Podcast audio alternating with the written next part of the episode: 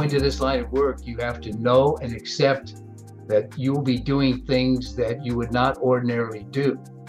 But the way we rationalize that, the way my wife rationalized it, the way I rationalized it at the front end, was that, all right, we will do those things, lie, cheat, steal, manipulate, coerce, because we sincerely believe we're doing those things for a greater good. And we believe that that makes them morally justifiable.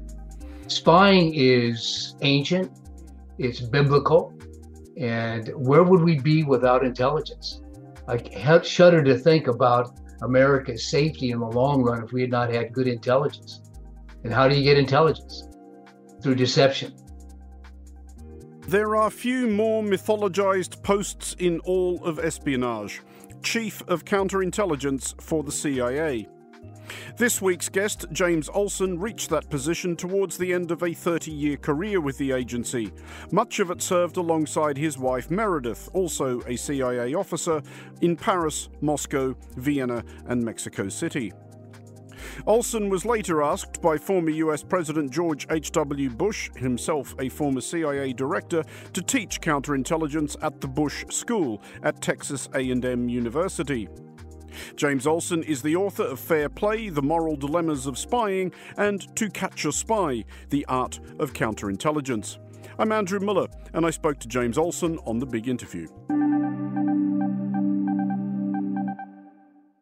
James Olson, welcome to The Big Interview. First of all, I want to start actually at the start. If you could tell our listeners how and when you first joined the CIA. It's a bit of an unusual story because I was not expecting that kind of a career at all. I had graduated from university, then I went into the United States Navy. I served for 4 years aboard guided missile destroyers and frigates. I wanted to go back home to my state of Iowa, so I applied for law school as I left the Navy. I was accepted, and my dream was to be a small town lawyer out in the middle of nowhere in Iowa. And I was on track for that dream. But in my last year of law school, I received a mysterious phone call out of the blue. Mr. Olson, we think we have a career opportunity that might be of interest to you. So I had somehow been spotted by the CIA, and that was the beginning of a lengthy process of secret trips to Washington and meetings in safe houses, lots of testing, background investigations, polygraph exams, the whole works. I somehow survived that and was offered a position what we call the clandestine service, the director of operations. And that was the beginning of a 31-year undercover career with the CIA. During that process, especially since you hadn't gone looking for that career, did you have any reservations at any point? Were there stages during that at which you decided, actually, the small-town lawyer thing is looking pretty good to me right now? No, I'd gotten the bug of service to country, I think, in the Navy. And I thought that this was a great opportunity for me to continue service of some kind. So once the offer came through, I had no reservations whatsoever.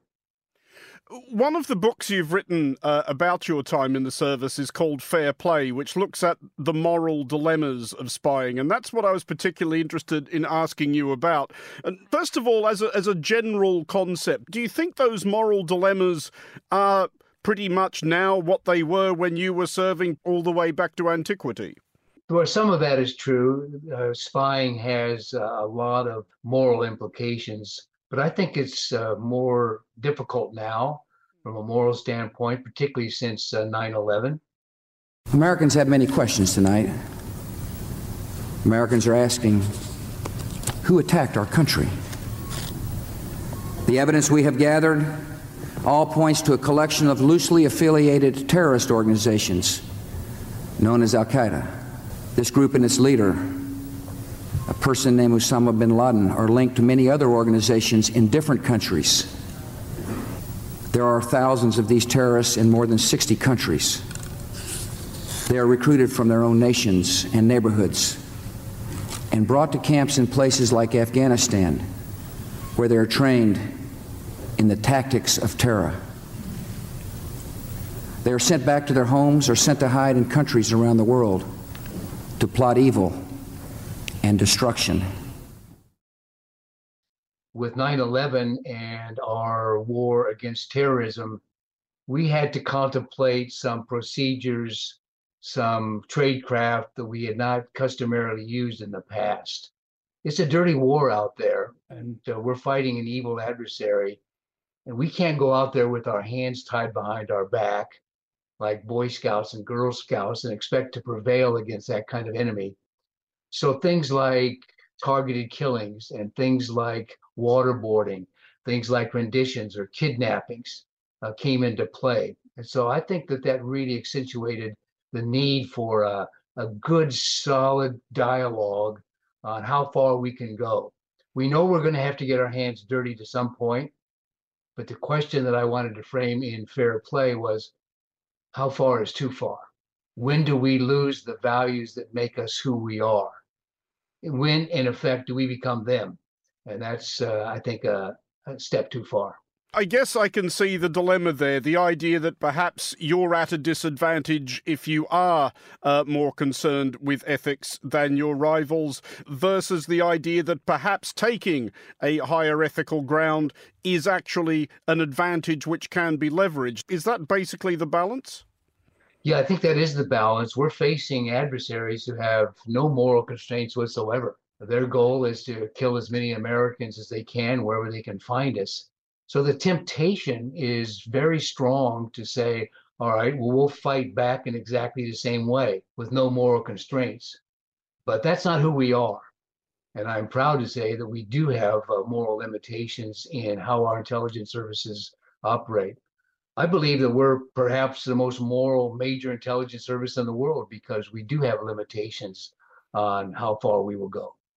But when you make a judgment about whether the United States has overstepped the mark in any respect, do you make that judgment entirely on ethical grounds or entirely on the grounds of effectiveness? I guess this is an ends versus means question. If you're presented with something, you know, some notional course of action which may well get results, but may also be the sort of thing that Americans don't like to think of themselves as the kind of people who would do this, and I'm sure I could have phrased that more gracefully, but what do you do at that point? Well, there are some things that just don't make any sense operationally, and so we could veto a proposed operational initiative on those grounds. But we're very much focused on the fact of legality, and then beyond legality, morality, because those things are not synonymous. And so we do look at what kind of moral tone we're going to have in our operations.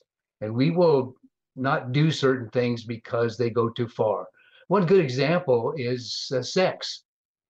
Every major intelligence service in the world that I'm aware of uses sex in its operations, entrapment, seduction. And we, on moral grounds, have decided not to do that. Now, we violated that in the past in a few limited occasions, but as a matter of moral policy, we will not use sex in our operations today. And that's not because it doesn't work, because it does work. Every other country has made effective use of that, including against us. But we have chosen not to do it. And I think that's solely on moral grounds. But in your long career in the field, do you recall specific instances personally of wondering if you were doing the right thing, if something you'd been told to do was, whether or not it was actually going to be effective, was not something you could square with your own ethical outlook? Yes, twice. Okay. There were things that we were involved in that I had strong moral reservations about. I don't want to be too specific, but in both of those cases, I went to my superiors and said, I have religious and ethical objections to what this course of action is. And in both cases, my superiors allowed me to recuse myself from the operation. And I respected the agency for that because the CIA, I believe, did not want to force me to do things that I would find morally repugnant. Now, you can't make that call very often. When you go into this line of work, you have to know and accept that you will be doing things that you would not ordinarily do. But the way we rationalized that, the way my wife rationalized it, the way I rationalized it to the front end, was that, all right, we will do those things, lie, cheat, steal, manipulate, coerce, because we sincerely believe we're doing those things for a greater good. And we believe that that makes them morally justifiable. Spying is ancient. It's biblical. And where would we be without intelligence? I shudder to think about America's safety in the long run if we had not had good intelligence. And how do you get intelligence?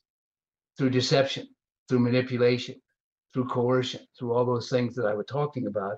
And so we have to accept that we will do those things. So we sign on to that. We have no qualms about it. We still sleep well at night, but we realize that we are, in fact, doing things that in the abstract, as good moral people, we would not be doing. We do them and have no second thoughts, except for those two incidents that I mentioned. In those cases, I could not go that far. To return to the example you mentioned, especially that immediate post-9/11 period where the United States did use techniques, including, as you said, there was the renditions, there was the waterboarding, there were various other things which have been well documented. Do you think, looking back, though, that all of those actually did any good in terms of protecting American lives and protecting American interests? And if they did, is it possible to make a judgment as to how much that good might have been outweighed by the harm done to America's reputation? That's a difficult calculus, isn't it? We do have to make those calls. I don't want to sound like an ogre, but I believe that some of the things that we did in a post-9/11 world were morally justifiable because of the nature of the threat, because of the need to protect American lives. The day after, if I recall correctly, 9/11, Vice President Dick Cheney came out to CIA headquarters, and he said to the assembled senior leadership of the CIA's Director of Operations, "This is war. This is America's new Pearl Harbor. And you, CIA, are going to be on the front lines of that war. And that means that we're going to be asking you to do things that you had not traditionally done because of the nature of this threat." And some of those things are nasty. Things like renditions, things like waterboarding, things like targeted killings. But we signed on as an agency, and I believe that we served our country well by keeping us safe. I believe that some of those techniques did, in fact, save American lives by extracting information from terrorists that allowed us to thwart future attacks. I'm convinced of that. What's your sense now of how different the craft of counterintelligence is as opposed to when you were chief of counterintelligence? There is obviously now so much more information available to literally anybody with a laptop and a phone that would have been available to undercover operatives in the time you were serving. How has that made the job different? It's a whole new world. It's much more complex. It's much more difficult to be a counterintelligence officer today. First of all, because of the magnitude of the threat. What the Chinese are doing against the United States, against all of the Western world, is unprecedented. It's massive, it's pervasive, and it has placed demands on U.S. counterintelligence that we've never seen before. It's very sophisticated. They're coming at us from many different directions. And the Chinese are not alone, because the Russians have not gone away. Their level of espionage in the United States is as high or higher than it ever was during the Cold War. And many other countries also are trying to steal our technology, our secrets, get into our databases. But for counterintelligence professionals like me, China stands alone. It is the national security threat long-term to the United States. And we need to do a lot more than we're doing now. That's the reason I wrote To Catch a Spy, because I believe that America is under assault. I believe the Western world is under assault. And we are not taking that threat seriously enough. We need to upgrade tremendously our counterintelligence responses to China in the first instance, but to other countries as well.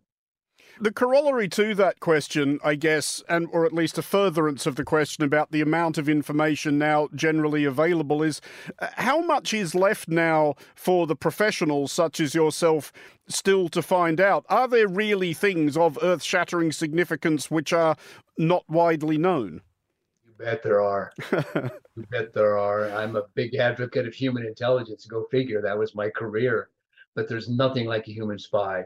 There are things that aren't available in any other means than having a penetration of a foreign government, of a terrorist organization, narcotics trafficking organization.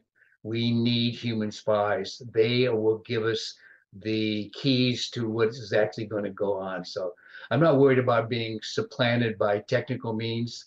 Human intelligence is alive and well and always will be. Human spies are the bread and butter of what we have done and will be for the foreseeable future. You think there's still value in having somebody in the field under an assumed identity to the extent that that's still possible?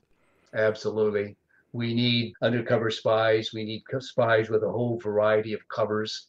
I think more now than ever, because our people under official covers are marked, of course, and are watched closely. So we need to insert people under some very ingenious covers to get access to the new operating environment. Going after terrorists is not easy. They're not going to talk to somebody from the United States embassy in a foreign country. So we've got to have people who can get into those target groups without raising too much suspicion. I just want to ask finally about what it's like, especially after a long career as a covert operative, re-entering normal life, as it were. Did you find it difficult? And do you think the agency has got better at looking after people who've been professionally obliged to live double lives? I mean, obviously one of your predecessors as counterintelligence chief, James Jesus Angleton, looms as kind of a cautionary tale in letting people stay too long in that role.